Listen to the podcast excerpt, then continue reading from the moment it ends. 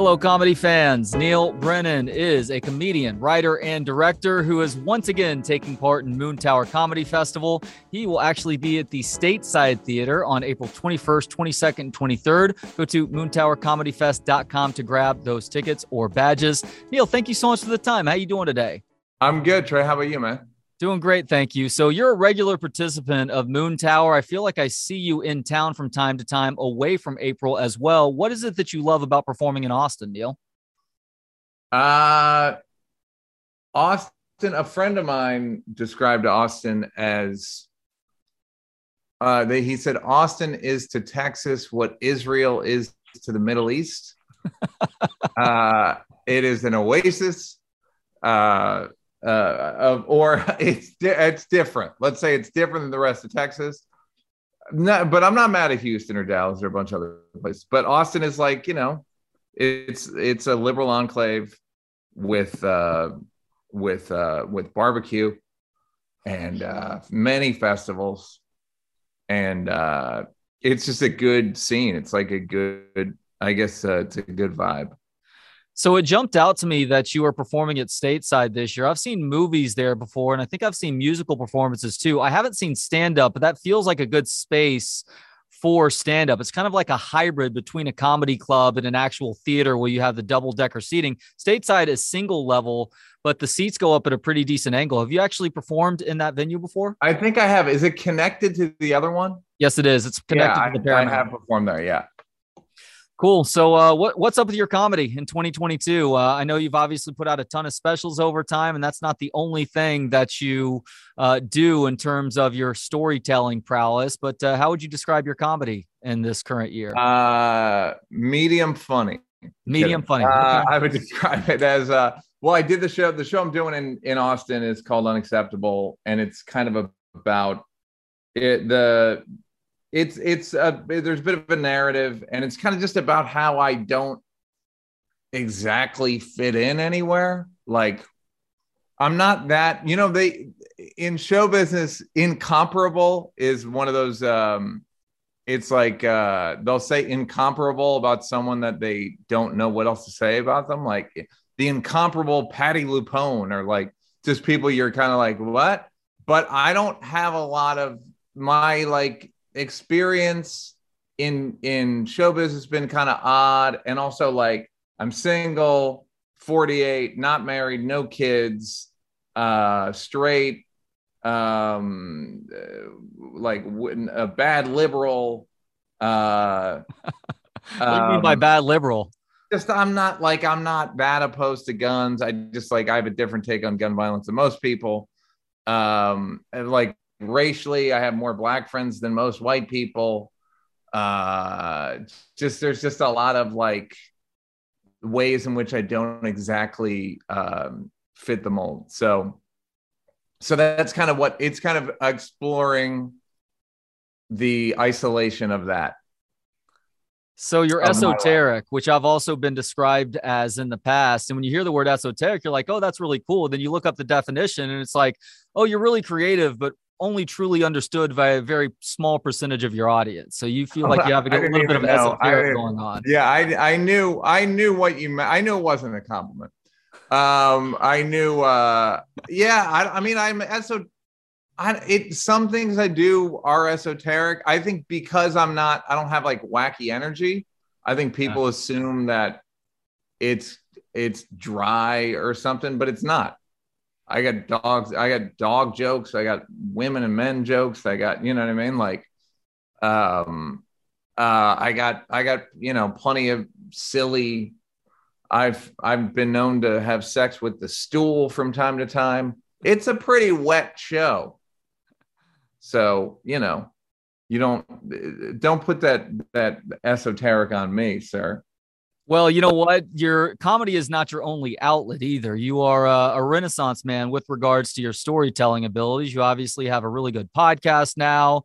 You've done plenty of the in the way of filmmaking in the past, and just uh, scrolling through your Twitter timeline earlier today and preparing for this interview because that's how we prepare for interviews in 2022. Neal, I saw you really pumping a movie. Hastily, called- hastily, and hastily and shallow, shallowly. Exactly. But I did find something that uh, stuck out to me because I've really enjoyed a number of your film works in the past. You said a movie that you watched called The Worst Person in the World is one of your favorite movies ever.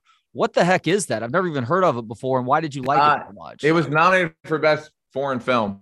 Okay. Trey, expand your horizons. Well, how dare uh, I? How dare I? You're not, turns out you're not esoteric enough. uh, it was, it was very uh Woody Allen. It was Annie Hall. Yeah, everyone everyone wants to remake Annie Hall. Uh just filmmakers are always constant. I mean, Aziz's show was kind of Annie Hall. Um and this one actually did it uh, in terms of you try to take an intelligent point of view generally and then put it put a bunch of cool frameworks around it. Like annie hall's got like sketches in it. It's got an animated sequence. It's just got a bunch of different stuff. And this movie uh, was similar in that way. So is that one of your keys to telling a good story is keeping people on their toes then? I mean i think it's it's uh somebody at work one time said that you know we were doing a show and he's like this should be like a joke dispenser. Hmm. so whatever the best format is for telling the joke or communicating the message or whatever like that's what that's what should be done. Because anything else is just going to be it's not going to feel quite a, quite correct so, unfortunately, the worst person in the world, whether or not it won an Oscar this year, is overshadowed by the big event that involved one of your good friends, Chris Rock, somebody that you've worked with before, with somebody else that you've worked with before, Will Smith. Both guys took part in the documentary series that you did for Jay Z's 4:44, exploring the psychological depths of a, a number of men and the questions that were raised based on your listening to Jay Z's album. What did you make of uh, what happened between those two guys? that night? Um, I I thank you for asking. I'm kidding. Uh, um, the uh, uh, it was a sad. It was sad. It was just yeah. a total. It was a total failure. Uh, of uh, of uh, it was a total failure. It was a uh, impulsive, weak moment uh, on the part of Will, and it was just it was it was uh stunk for you as somebody who has stood up on stage and said some pretty offensive things have you ever had something close like that happen to you or somebody's trying to come up on stage to confront you about something that they found offensive nobody's come up on stage i mean um i think i mean my worry now is someone's going to come up on stage and get get hurt because those mic stands are lethal. Just for anyone listening, just so you know, it's like a 30 pound base and someone could just club you over the head with it. Just putting that out there. Um, the no one's come up on stage. I've had people, you know, I've had people yell, I've had people boo, I've had people, you know, but I haven't had anyone approach the approach the bench as it were.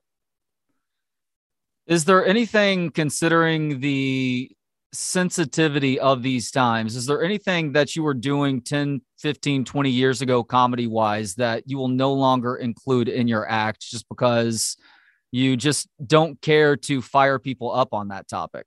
I have a joke where I say, I mean, I did it, I think I did it on Comedy Central, where I say uh, the F word uh, the the uh, gay slur f word. Now I'm mm-hmm. saying it as people are calling me it. Mm. Clearly, I'm not. It's like their homophobia. Do you know what I mean? Yeah. But what I've noticed is some I, I will do it once a year to see how it does, like as a temperature test, where I'll be like, let's see how this one does and it does about 15% worse every year. And I'm the I'm the F word in this joke. Um so you know, yeah, it's it is so it's not like a matter of some things are I just don't care to like I'm putting it all, I'm risking every all of my chips are in.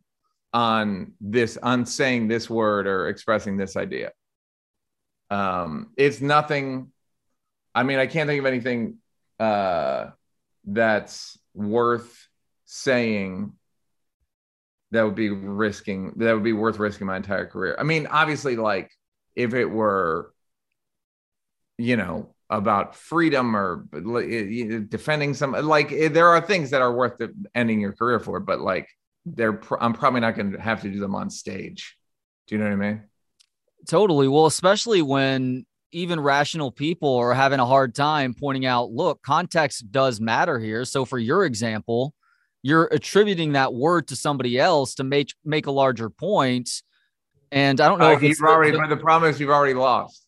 Right. Exactly. Like you, you've already said too many. It's already like the it's the way these places the the way the place these things get adjudicated is on Twitter, and they're not looking for an innocent uh, verdict. They're looking for a guilty verdict. There's more clicks and guilty verdicts than there are in innocent. So so you're already once you, the trial is the conviction. Hmm. Even if you, it's like the correction is always tiny relative to the headline. Like even if you're found correct, they'll be like, "Yeah, but still, no one's going to go, "Oh, I was totally wrong about that my appraisal of that situation." They'll go like, you know, like they'll just go, yeah, but still, I think it was wrong. They they'll never they'll never acquiesce to uh to say like that they were wrong about you. They'll still only acknowledge the five words that were under that microscope versus panning out to the entire, paragraph or the entirety of what somebody was saying to have a, a better grasp of, of the point that they were making in that moment. Yeah, they because they don't want they don't it there's more blood, there's more uh, adrenaline, there's more money in attack. So, so that, so I don't think it's now. Having said that, I'm not walking around going like, "There's." I go on stage and I can't even express myself. Like that's not. I'm good. I I don't mind the guardrails. Like it doesn't. I don't feel limited by them. I think it's like. uh it's like lasers to a bank robber. It's just more, it's more, uh, the level of difficulty is higher. And therefore, if you can land it, it's pretty cool. So sometimes you feel the need to go Tom Cruise in Mission Impossible, where you're balancing yourself off the ground and catching beads of sweat coming off your if. The, yeah, if the if the yeah, it's it's funnier if it's if it's a if it's worth the if it's worth the it's not even a risk because in the end you've you've landed the trick so it's it's more just like is this a fun frame in which to discuss this idea or whatever I think that the Yondr bags that have become pretty popular over the last few years have really helped yeah. comedians to feel a little bit more comfortable going those sorts of places too. Yeah, yes and no. I mean, I think I think it's those are more than anything. I think those things are good for making the audience focus.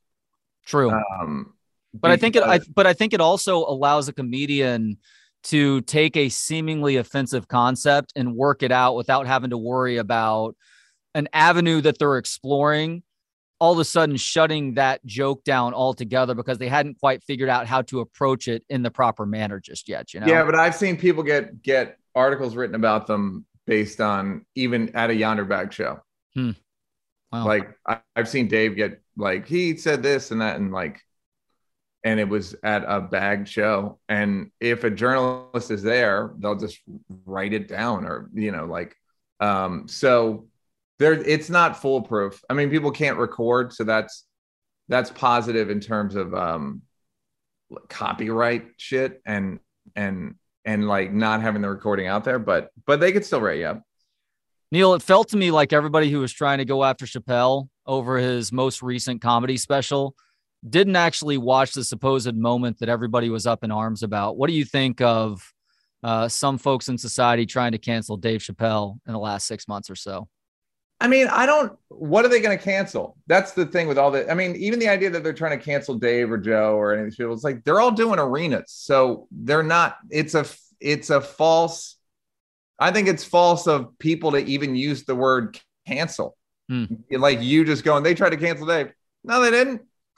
Hmm. One one uh person at Netflix complained and and uh, my thing with all this stuff is like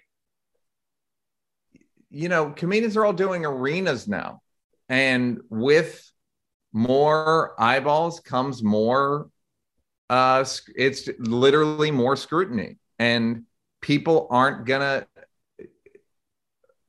you know applaud everything you say and and they're the same way that you can do a stand-up special or a stand-up joke or a stand-up set to uh speak your point of view.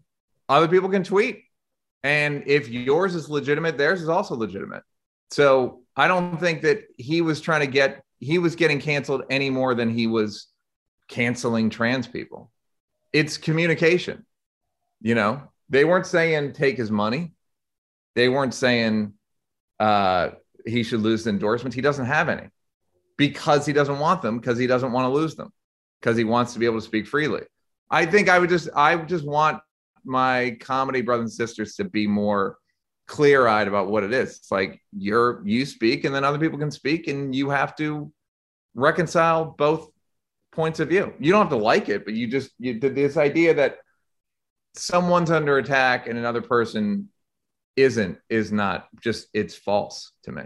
You know what? You have my promise. I'm not going to use the word cancel anymore. But you're right. It is important that we have these conversations when we're at a time where it's very easy to say ugly things to somebody else and hide behind whatever social media handle. And it's important to have these conversations, like you just said, not because it's necessarily going to change your viewpoint, Neal, but maybe you can walk away from that conversation with a bit of empathy as to why that person feels a certain way that they do that you didn't understand before. Yeah, I'm not again, I don't I thought both points were valid. I thought whatever Dave wanted to say is valid and whatever the his his um for lack of a better word opponents had to say is also valid. Like I'm not you know anyone you're talking to a guy who's spent the last 30 years arguing with Dave Chappelle.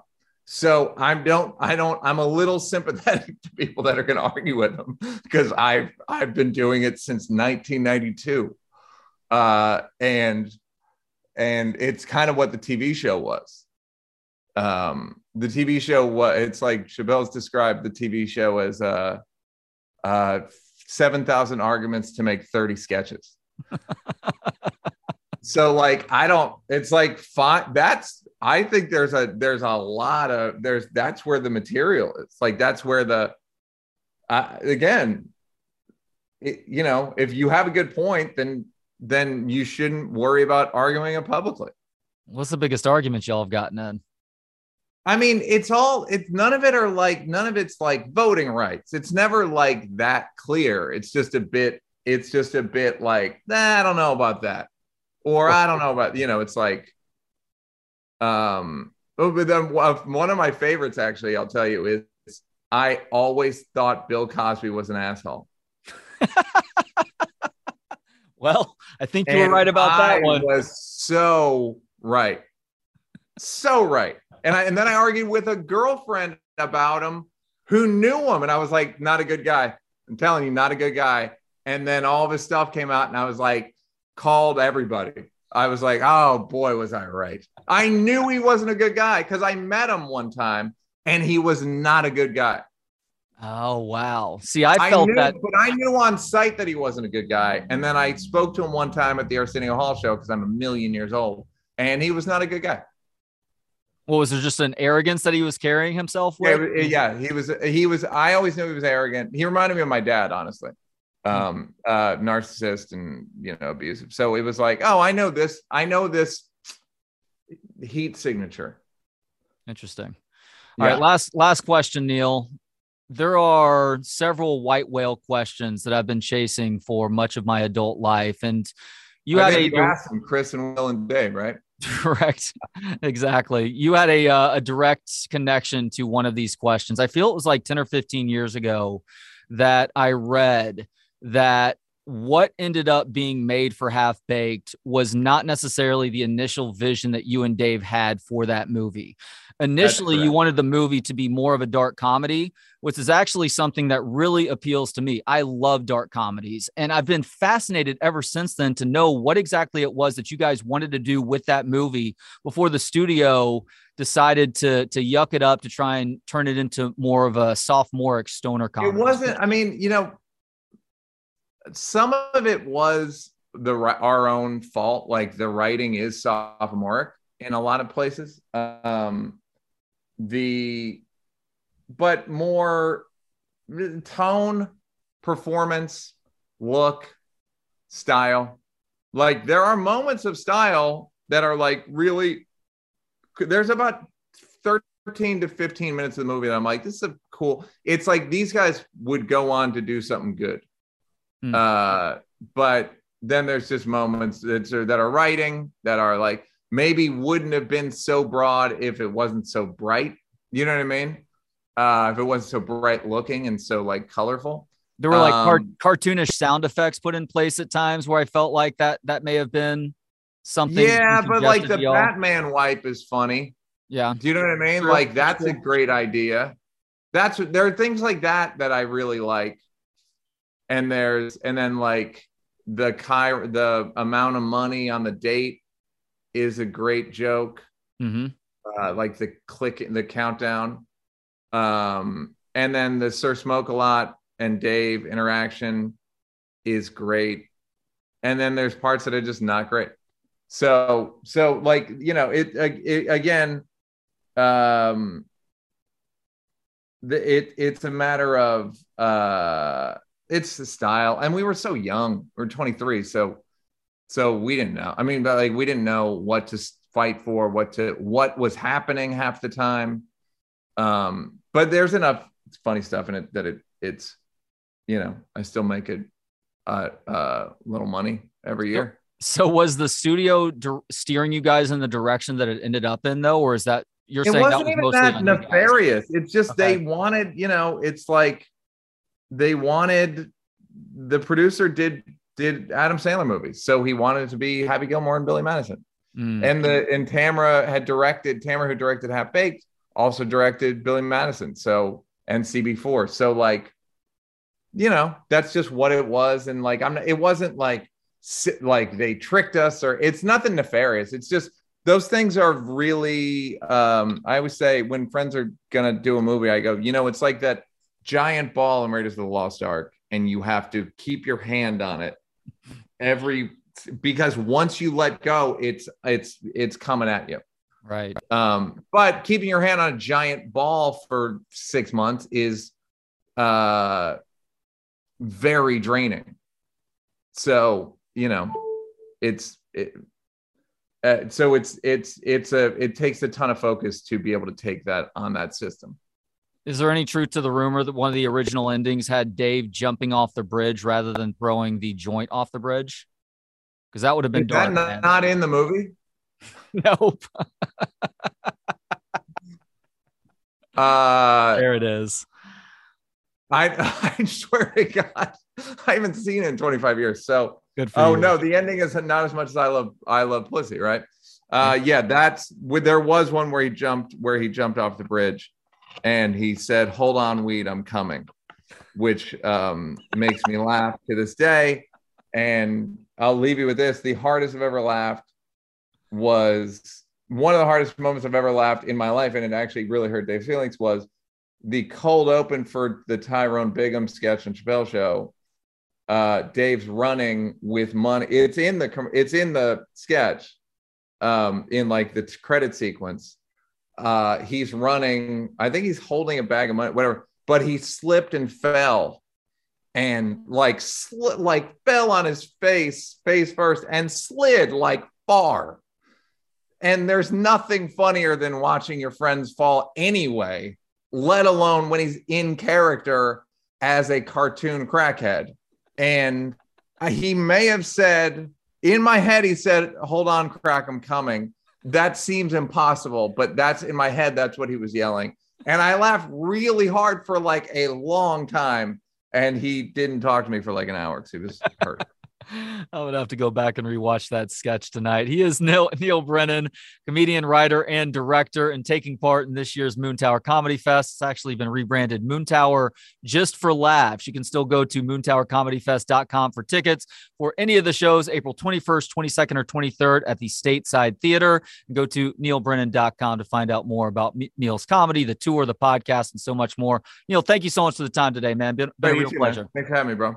Thanks to Gentleman Jesus for the intro and outro music. Hear more of his work at gentlemanjesus.com. Thank you to Joshua Bates for the video editing. If you have any video editing needs, hit him up on Instagram at Forager Digital. And of course, thanks to you for checking us out. You can watch, listen, learn, and connect for free at booksonpod.com. For Books on Pod, I'm Trey Elling. Good day.